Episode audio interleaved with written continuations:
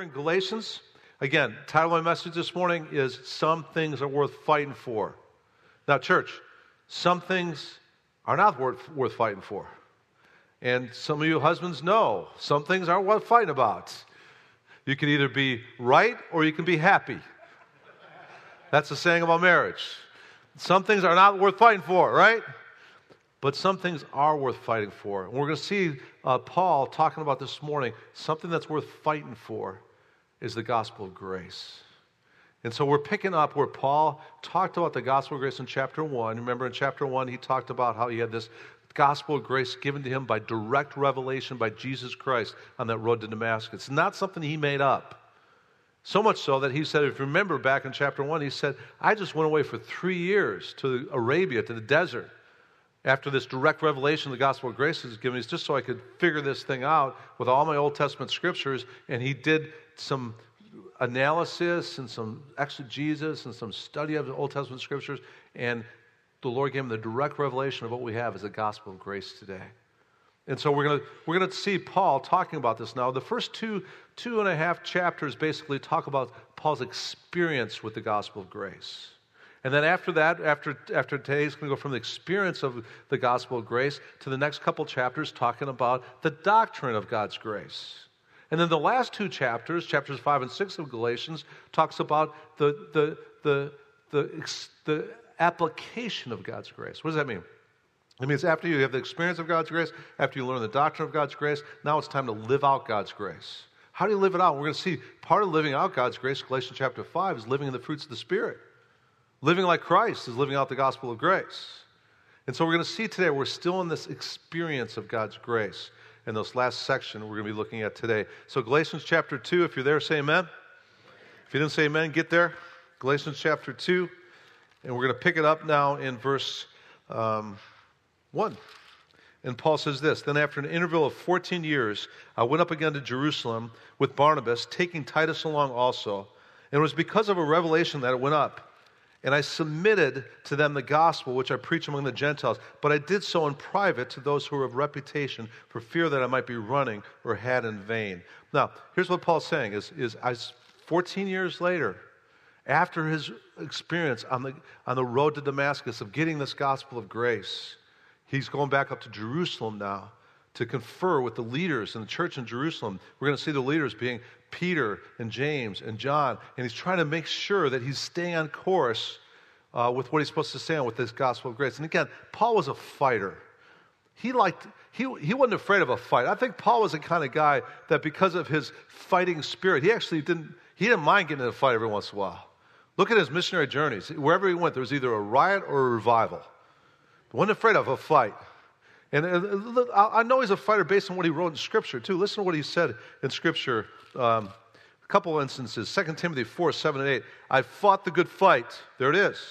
I've finished the course. I've kept the faith. In the future, there's laid up for me the crown of righteousness, which the Lord, the righteous judge, will award to me in that day. And not only to me, but also love is appearing. Ephesians 6.12, another instance of his being willing to get in a fight with demons. Ephesians 6.12, for our struggle, King James Version says, for our wrestle is not against flesh and blood, but against the rulers, against the powers, against the world forces of this darkness, against the spiritual forces of wickedness in the heavenly places. Then 1 Corinthians 9, 26 and 27, he says, Therefore I run in such a way as not without aim. Look at this. I box in such a way as not beating the air, but I discipline my body and make it my slave so that after I preach to others, I myself will not be disqualified. So now Paul's going up to Jerusalem, and most scholars believe that this is uh, referring to Acts chapter 15, which was the Council of Jerusalem. And he's meeting here these apostles, Peter, James, and John, but he's also going to be meeting in Acts chapter 15 with these Judaizers that had come into his churches in the Galatian region and were polluting the gospel of grace. And Paul got in a fight with them in this, in this struggle with theology in Acts chapter 15. And if you want to read more about that, you could study how they, they went head to head, toe to toe. And the interesting thing is, at the end of the whole scenario in Acts chapter 15, Peter stands up. Peter, and he says this I believe Paul's right that we're saved by God's grace through faith in Jesus Christ alone. We're not going to lay this trip of the law and legalism on the Gentiles. They were saved just like us by believing in Jesus Christ through the gospel of grace. And so Paul won this argument. And so that's what he's doing now, going up to Jerusalem for this Jerusalem council with the gospel of grace. Now, verse 3 But not even Titus, who was with me, though he was a Greek, was compelled to be circumcised. Again, these false teachers that were creeping into the churches that Paul planted after Paul would leave were laying trips on people and saying, Hey, Paul says you're saved by God's grace through faith. But really, if you really, really want to get saved, here's what you need to do you need to get circumcised, you need to go back to the law, back to the old covenant, you need to become a Jew. And Paul says, we didn't, I, when I came, he said, we didn't even have my right hand man, one of my main disciples, Titus, circumcised, because Titus was a Gentile. He says he didn't need to be circumcised. He was saved through God's grace, through faith, just like we have been. So they weren't compelled to be circumcised. But if it was because of the false brethren secretly brought in, these, these Judaizers, who had sneaked in to spy out our liberty, which we have in Christ Jesus, in order to bring us into bondage. Bondage to what? To the law, to the old covenant to going back to you got to do this, you got to do this, you got to do this, you got to do this, you got to do this if you're really going to be saved. It's bondage. But we did not yield in subjection to them for even an hour, so that the truth of the gospel would remain with you. See what Paul's fighting for there? What's he fighting for? It's the truth of the gospel.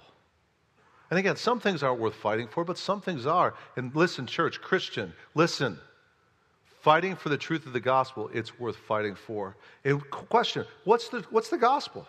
Well, first of all, the word gospel means good news. And the good news of the gospel is this simply put, the truth of the gospel we need to fight for too is simply this Ephesians 2 8 9. For by grace you've been saved through what? Through faith. That not of yourself, it's a what? Gift of God, not as a result of works that no one should boast. You know why we need to fight for that? It's because in our human nature and in our culture, it's all about what we do. There's no such thing as a free lunch, right? If you want something, you better work for it and you better earn it. But the gospel of grace is contrary to that. We need to stand for it too. It's not about what you do, the gospel of grace. It's about what's been, listen, done. Jesus said for a reason on the cross, it is finished. Literally translated, paid in full. It's finished. And again, our human nature, I got to do this, I got to do that, I got to go to Calvary Chapel, I got to go to church. Don't stop coming to Calvary Chapel, please. But, but at the same time, it's not going to save you. I got to get baptized. I got to be a better person. I got to do this, I got to do that. No, that ain't going to save you. The gospel of grace It's by grace you've been saved through faith. That in ourselves it's a gift of God, and as a result of works that no one should boast. Romans 5 1. Therefore, having been justified by faith, we have peace with God through our Lord Jesus Christ. I love Titus when he talked about this, Paul to Titus. He said this, Titus 3, 5 to 7.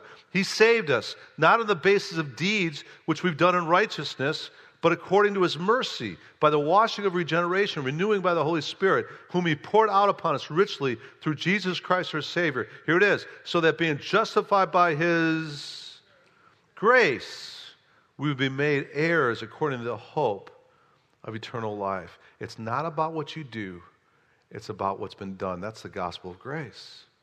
And what do you need to do to receive the gospel of grace? Only one thing faith. And how do you express faith to get the gospel of grace to save you? Romans 10 9, if you confess with your mouth Jesus is Lord and believe in your heart, there it is again, believe in your heart that God raised him from the dead, you shall be saved. That's all. That's all you need to do. Don't pollute the gospel of grace. Fight for the gospel of grace like Paul did. Fight for the truth that it's grace and grace alone. It's faith and it's faith alone. And it's the Word of God and the Word of God alone. And let's stick with that. Let's not complicate things. Let's not be Judaizers. Let's not be legalists. Let's be people that just trust in grace and believe in grace. Stand on grace for our salvation and fight for it. Hmm. I, before I became a Christian in high school, one of my friends was actually from Korea, South Korea. His name was James Kong. Great guy. Uh, brown belt in Taekwondo. He saved my life one time. I almost got really in big trouble. And he, he anyways, I won't go there. But James Kong was, had a dad that was a pastor, and they had moved from South Korea to my town, Oak Park, where the Emmaus Bible School is at, because his dad was going to Bible college to be a pastor. I remember James, I was one of the guys that was witnessing to me was James Kong. And I remember him one time, I remember having this, it's like it was yesterday, it's 40 plus years ago. I remember having this conversation with him before I was saved. He was trying to explain to me grace. And he said, John, I won't even imitate his accent, but he just said, John, he said, he said, you didn't understand. You, for you to get saved, just simply need, need to believe in the Lord Jesus Christ and receive his grace. And I'd grown up in this traditional church that was kind of dead and just Sunday school and stuff. And I just said, no, that's wrong. I said, I got to follow the Ten Commandments. I got to go to church. I got to be a good person. He said, no, it's grace. It's grace alone through faith in Jesus Christ. And then after I got saved, I remember that discussion with him because he was trying to explain grace to me. And he was fighting for grace for me to understand the gospel of Jesus Christ. That's what it is, folks. It's just grace. And what does grace mean? Undeserved merit and favor from God. I love Billy Graham's definition of grace, acrostic de- definition. It's God's riches at Christ's expense. That's grace. And that's what Paul's fighting for now here in Galatians chapter 2. Let's go on. And then he says this, verse 6 But from those who are of high reputation, what they were makes no difference to me. God shows no partiality. Well, those who are of reputation contributed nothing to me. He's talking about the apostles. Peter, James, and John.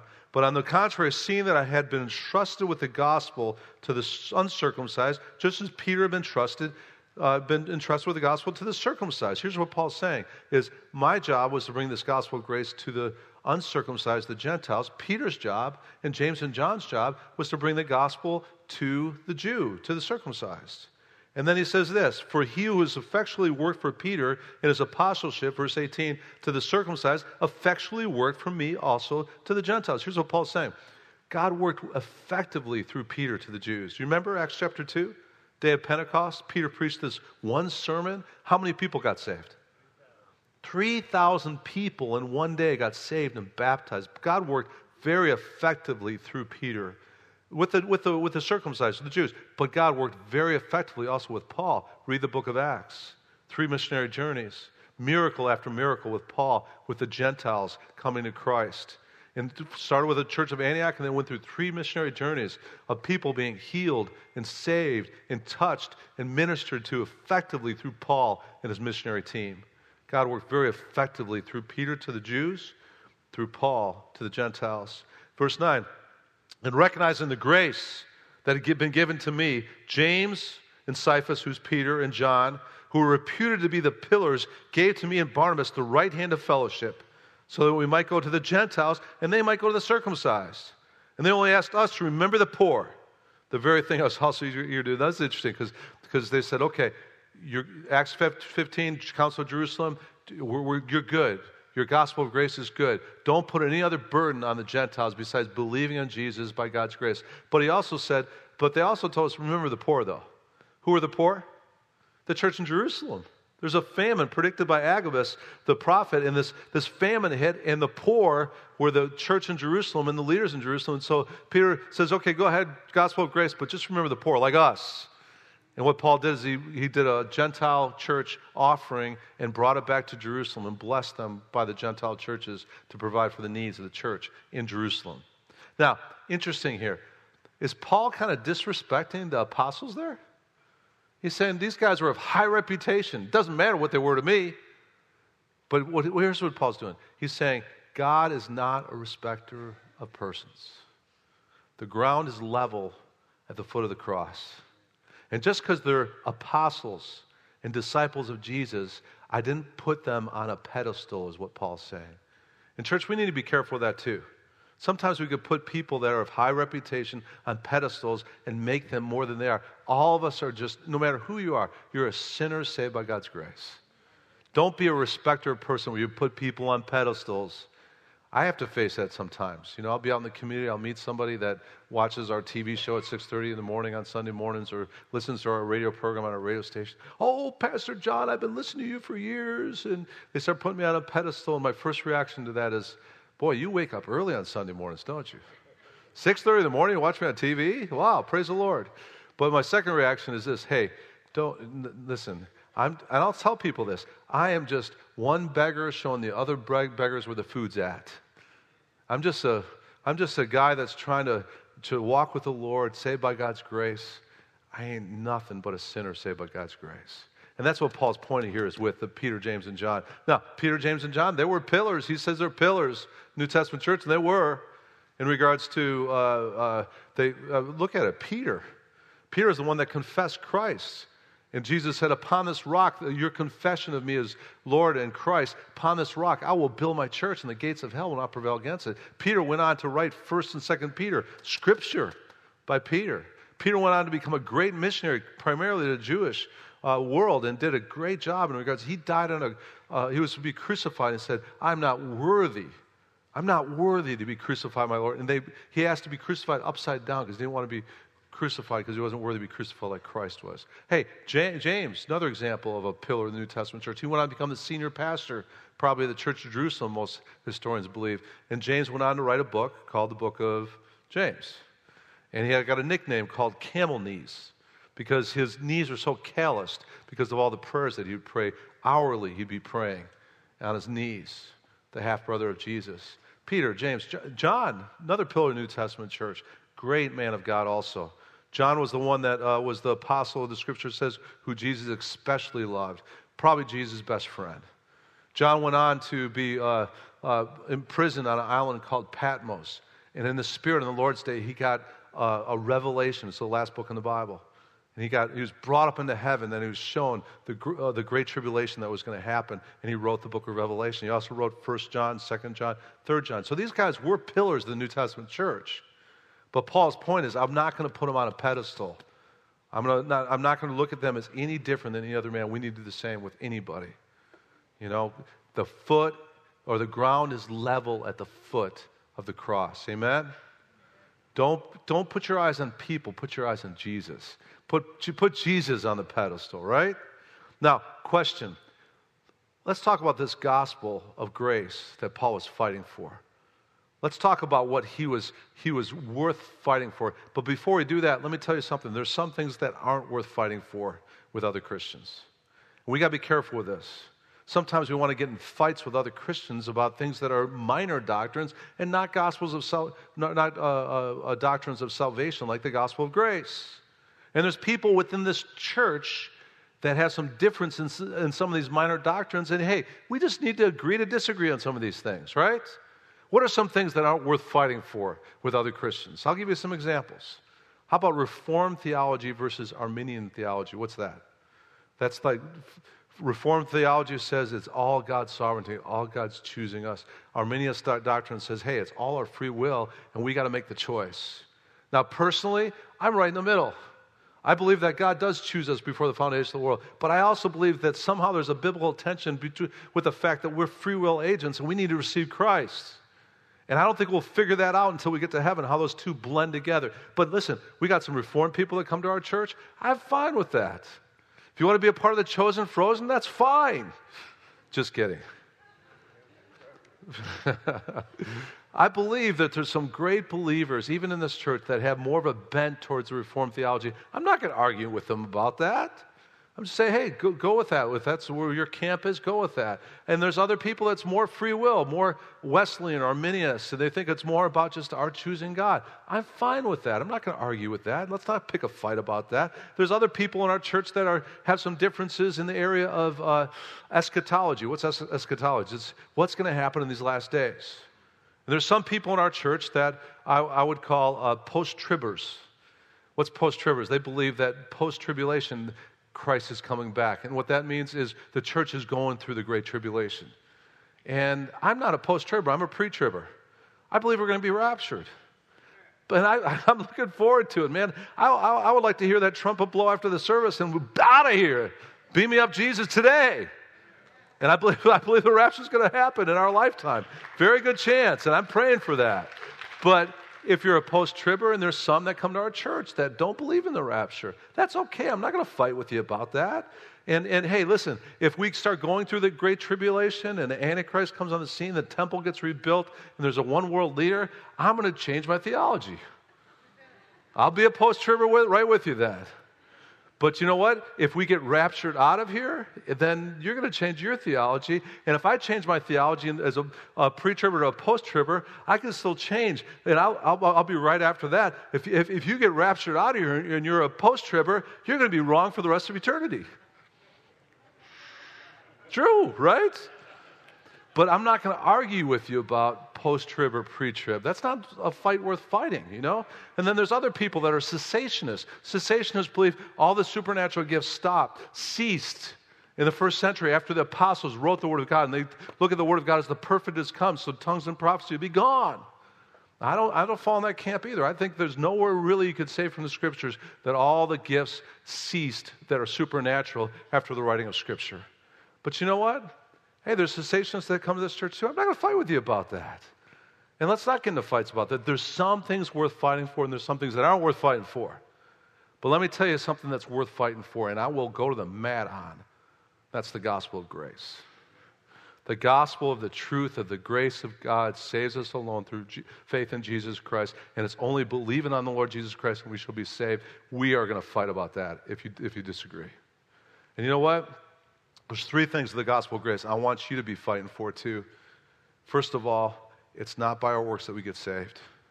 We got to be out there if we're going to be sharing the gospel with people, we got to tell them grace is undeserved, unmerited favor from God, and it's released in your life the moment you put a saving faith in Jesus Christ. It's nothing you do, it's what's been done on the cross. And we got to stick with that. That's very important. You know why?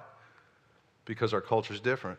Nine out of 10 people that aren't saved believe it's just being good or going to church or being better than the next guy that gets you saved. And that's not what the gospel of grace says. It's by grace alone that we're saved through faith in Jesus Christ, not by our works that no one can boast. Here's another part of the gospel of grace we've got to stand for. Not only that it's undeserved, unmerited grace, but also the deity of Christ. And what the gospel of grace says this it says that Jesus Christ was more than a divine messenger, more than a teacher, more than just a great prophet. He was God. John 1 1. In the beginning was the Word, and the Word was with God, and the Word was God. In John 1 14, and the Word became flesh, and He dwelt among us, and we beheld His glory, glory of the only begotten from the Father, full of grace and truth. Now, why is it important we fight for the fact, for the deity of Christ, for the gospel of grace? Because if Jesus Christ is not God, His death on the cross will accomplish nothing. It had to be God dying for man to bring forgiveness of sins to us. That's why 1 Peter 3:18 says, "The just died for the unjust in order to bring us to God." And that's why 2 Corinthians 5:21 says this, God made him who knew no sin. God made Jesus Christ, who was God in the flesh, who knew no sin, to be sin on our behalf, that we might become the righteousness of God in him. We need to fight for that. Because every false religion out there, every cult out there, there's two things that characterizes them. They deny the deity of Christ. If you, the next time a Mormon or Jehovah Witness knocks on your door, ask him, is Jesus God? Is Jesus the creator? If they're honest with you, they'll say, no, he's a son of God like we're sons of God. And that's an affront to the gospel of grace. Because all throughout the scriptures, it's very clear. Jesus Christ is God in the flesh. He's deity. He is, he, that's why he said over and over again, I am, I am, I am. I'm the bread of life. I'm in the light of the Lord. Because I am is the name of God.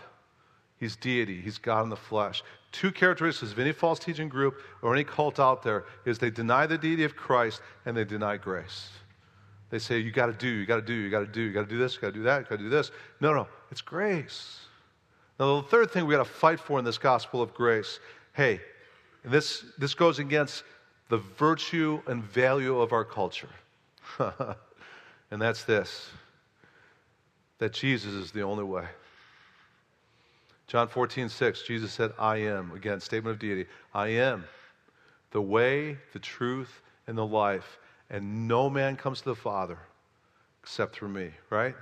Peter put it well in, in Acts chapter 4 as he was preaching the gospel of grace. He said, Acts four 4.12, there's salvation in what? No one else. No one else. For there's no other name under heaven that has been given among men by which we must be saved. We've got to fight for that. Why? Because our culture, the chief virtue in our culture is tolerance. The chief virtue in our culture is it doesn't matter what you believe. Hey, we are the world. We're all sons and daughters of God. We're all going to heaven. God is love. He wouldn't send anybody to hell. Is that what the scripture says? No. No, no, no, no. Does Scripture say that we're all children of God? No. John 1:12 says, "But as many as received him, he gives the right to become children of God, even to those who believe in his name." We have to go through this adoption process to become sons and daughters of God. And the adoption process moments happens at the moments we're born again by the Spirit through personal faith in Jesus Christ. Then we're adopted into His family, and then we become children of God. It's very important we fight for this too, because hey, the church of Oprah and, the, and the, the culture that's all around us is universalism. And you know what universalism is? Everybody's fine. Everybody's God's child. Everybody's going to end up in heaven, but that's not what the Bible says. And you know what? The Bible does say in 1 John chapter 4 verse 3 that the spirit of the antichrist is already in the world. And you know what the spirit of the antichrist is? It's universalism. What's the Antichrist going to do during the Great Tribulation when he comes back? He's going to set up his dominion, his world dominion, and he's going to make all religions blend together, and there's going to be a one world religion. And the spirit of the Antichrist is already in the world. And it's a spirit of universalism. Everybody's fine. Everybody's fine. Everybody's going to heaven. It's not true. And if you want to be a friend to those that are lost, for goodness sake, defend that and be a person of truth.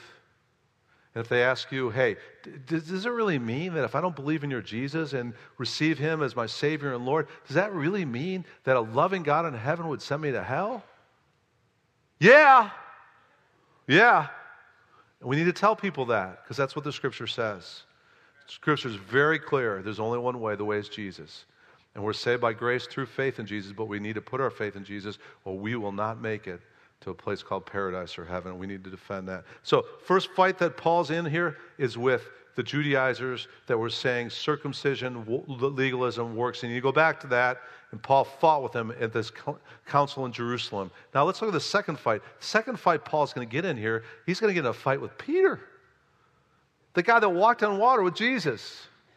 The guy that wrote some of the scriptures, First and Second Peter, the guy, the guy that, that made the confession of Christ, and upon this rock I will build my church, this confession. And Paul's about to get in a fight with Peter. I like Paul's chutzpah. He doesn't care who you are. If you're messing with his gospel of grace, he's going to confront you. And Paul, Peter's going to do some things here that were an affront to the gospel of grace. So Paul's going to get in a fight with him. Let's look at it. Verse 11. But when Cephas, Cephas is another name for Peter, came to Antioch, I opposed him to his face because he stood condemned. For prior to the coming of certain men from James, he used to eat with the Gentiles. But when they came, he began to withdraw and hold himself aloof, fearing the party of the circumcision. That's the Jews. But the rest of the Jews joined him in hypocrisy, with the result that even Barnabas was carried away by their hypocrisy. Barnabas was Paul's discipler, and he fell into this trap of hypocrisy too. But I saw that they were not straightforward about the truth of the gospel. I said to Cephas, in the presence of all, If you, being a Jew, live like the Gentiles and not like the Jews, how is it that you compel the Gentiles to live like Jews? Now, I want you to see something here. Paul is confronting Peter to his face in his hypocrisy. And one of the things we know about Peter is later he went to write the book of Second Peter. And you know what he said about Paul? Paul is our beloved brethren, brother, respected beloved brother. Listen to Paul. And not only that, he's written some of the scriptures, which is hard to understand by some of us because of the depth that he goes into the scriptures, but he wrote scriptures. See Peter there? Peter didn't take an affront to being confronted by Paul, he received it. And wise, according to the Proverbs, wise is the person that's open to reproof and rebuke. And in the multitude of many counselors, there's what? Victory. And you know what? If you're wise too, when you're getting confronted by a brother or sister in Christ in a godly manner, you'll listen and you'll make some changes also. But two things that Peter did that Paul had to confront Peter on. Two things. I want you, we'll close with this this morning. First thing he did was, was when, when he was in Antioch, this has changed now from a scene in Jerusalem to Antioch. The church in Antioch, Paul and Barnabas pastored. It was the missionary church that sent Paul out on his missionary journeys, journeys along with Barnabas. And when, when Peter came from Jerusalem to Antioch, he hung out with the Gentiles. And they had what was called agape feasts. Here in the South, we'd call them covered dishes. And the covered dishes included communion, agape feasts. And so now, now Peter comes from Jerusalem and he's hanging out with these Gentiles and he's having some good Shealy's barbecue. And uh, He's not afraid to eat anything with these Gentiles because Jesus had declared all food clean and fair and good. He's just hanging out with the Gentiles. But then his Jewish friends came from Jerusalem. His Jewish friends came, and what does it say Peter did? He stopped hanging out with the Gentiles at the covered dishes, and he went over to his Jewish friends, and he stood aloof from those Gentile believers that he used to have fellowship with, and he broke his fellowship with them. And Paul says that's hypocrisy. Hypocrisy, the word there is hypocrites in the Greek, and it means this it's being an actor that's putting on multiple masks. That's what hypocrisy is. And so what Paul was doing, or what Peter was doing, was, hey, when the Gentiles were eating the Shealy's barbecue, he was hanging out with them and being fine with them. When the Jews came, he stood aloof from them, and then he acted in a different way with this other group of people who were the Jews. And Paul says, You're being a hypocrite, Peter. Stop it. Jesus declared all food clean. Stop playing this act and putting this mask on because your Jewish friends are here. So, how can we avoid being hypocrites with this gospel of grace also? Hey, Christian, listen, please listen. Christian, listen. On Sunday morning, if you're with Christians over here and you're saying, Praise the Lord, got your hands lifted up. And I'll pray for you, brother. What can I pray for you for? But then on Monday morning, you get over here, and you're with people that don't know Christ and are lost, and you're acting just like them rather than being the Christian you're supposed to be, like on Sunday mornings, you're being a hypocrite too and you're being Sunday morning Christian and Monday morning worldly person. Can't do that. That's playing an act. remember when we first started the church, I'm a golfer. I love to golf. And I remember I had, had a Monday off or whatever. Monday's my day off. And so I, I, I went over to the country club here and I jumped in with a group of uh, three other guys. And uh, I just jumped in with a group. And I could tell they were all in the same business together. And I could tell who the alpha dog was. His name was Ricky, and I could tell he was the leader of that business. And then we got in the first, second holes of the nine holes I was going to play with these guys. And this Ricky, who was the leader of this business with these other two business guys that he was in business with, every other word was a four letter word.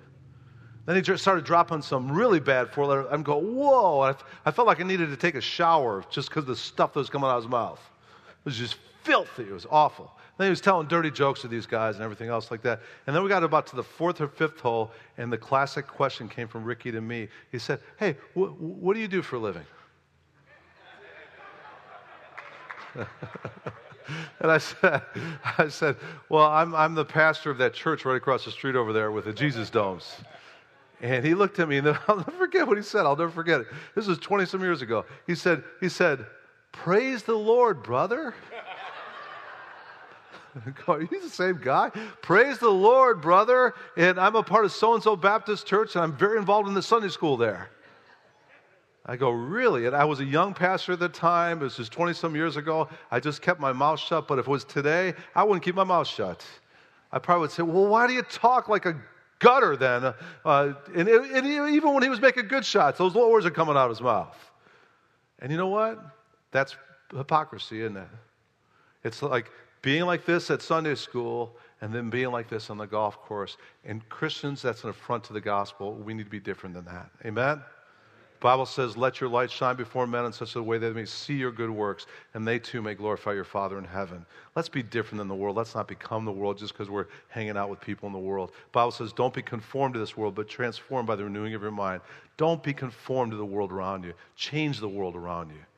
That's what Paul is confronting Peter on with hypocrisy that he was one way with one group of people and another way with another group of people. But here's another thing he's doing that Paul was confronting Peter on. And we need to get this too. He was giving more value to one race of people, the Jews, versus the other race of people, the Gentiles. And as soon as the Jews showed up, he gave them more value than he gave to the Gentiles. And listen, church, get this, church. If you want to be a, not an affront to the gospel of grace that you're trying to represent, don't give one value more to one group of people than another group of people. And I don't care if we're in the deep south or not, racism is sin. When you treat one race better than another race, that's sin. That's not God's heart because God is not a respecter of persons. Very clear. Galatians chapter 3, when we get to it, it's, it's going to say this Paul writing, There's neither Jew nor Greek, there's neither slave nor free man, there's neither male or female, for we're all one in Christ Jesus. Never give more value to one group of people than another group of people. And that's not only for race, that's for socioeconomic standing. When we get to the book of James, it says if a rich person comes in, you put them in the front seat, and a poor person comes in, you put them in the back of the sanctuary. You're wrong. Don't treat one group of rich people better than a group of people that are rich. Don't treat one, one group of people in regards to where they're from just because they're from you know, one area or another. Don't treat them different either. Well, you ain't from around here, are you? Don't treat it just because they're a Yankee. And I know what a Yankee is that doesn't go home. I know what the name is for that. I got that. But one of the things I love about our church is we are a real uh, mixed group here. Do you know that? We got a bunch of Yankees in this church and we got a bunch of good Southerners in the church. And the amazing thing is, we actually like each other. It's a good thing. I see it. I see it in U-turn all the time too. This it's a real stretch in U-turn because you got 40 plus guys living in double wides over here in four different double wides, and half of them are from New Jersey and the other half are from the deep south. And we haven't had any major fistfights. It's been awesome because they just they realize, hey, we're one in Christ. One of my favorite ladies is Condoleezza Rice. I don't know if you know anything about her. She was one of the president's assistants and on his staff and everything else like that. But she's an African American lady that just rose to the top of her field. Just brilliant, brilliant lady. She actually went on to become uh, the first lady that was accepted into Augusta National as a lady member, which is the place where they do the Masters. And she was one of the first ladies that got accepted over there as a member at Augusta National. And she is one sharp cookie, I tell you what. And I'll, I'll never forget her being interviewed in 60 Minutes. I was watching because I knew how smart and intelligent and sharp she was. And she, she, she was asked about this racism thing and everything else, and being in the president's cabinet and everything, and being a black woman. And she said, You know what I've learned? She said this It, it doesn't matter. It doesn't matter, she said, where you're from. It matters where you're going. Classic line, isn't it? Doesn't matter your background, your race, your socioeconomic status. Hey, it doesn't matter where you're from. Here's the question where are you going? And as Christians, as Christians, it shouldn't matter what someone's race is. It shouldn't matter what their socioeconomic standing is. It shouldn't matter if they're from New Jersey or from South Carolina. We are all one in Christ. We need to treat each other equally because the ground is level at the foot of the cross. And if you don't, and you fall into the racism of our culture, if you fall into the, the treating rich people better than poor people, whatever else, if you fall into that, you're, you're bringing an affront to the gospel of God's grace. Can I get an amen for that? Another story. We were just getting the church started, a year or two in the church. And we had some great people in the church, wonderful people. And there's this one guy who's from Gilbert. And he was a good old boy from Gilbert. Great guy. I liked him. Prayed for his wife who was going through cancer. But I remember him coming into my office one office day. Came down and sat in the chair right across the desk from me. And um, he started telling me stories about Gilbert. Learning some things about Gilbert. I love Gilbert, by the way. Hey, if I had to do it over again, I'd move to Gilbert, start our family in Gilbert. I just love Gilbert. I love the schools there and stuff. So he was telling me about Gilbert and everything. And, and then he got on this roll as a good old boy about saying some racist things. Then, then he started using a word that is incredibly offensive to me that starts with N. More than once. After the third time, I stopped him in his tracks. It's only a year into the church. I stopped him and I said, Hey, listen, you're in my office right now. Let me tell you something. That word that you've used three times now in our conversation is incredibly offensive to me, and I never want you to use that word again, ever in my office or in this church, ever again. And he looked at me like his mouth dropped. And then he walked out of his office, out of our office, and he never came to church again. And I, I was trying to be gracious in my confrontation, but I didn't want him to be using those racist words in my office or with anybody else in this church. And you know what? I wasn't, he never came to church again after that, but I wasn't disappointed that he didn't come back to Calvary Chapel.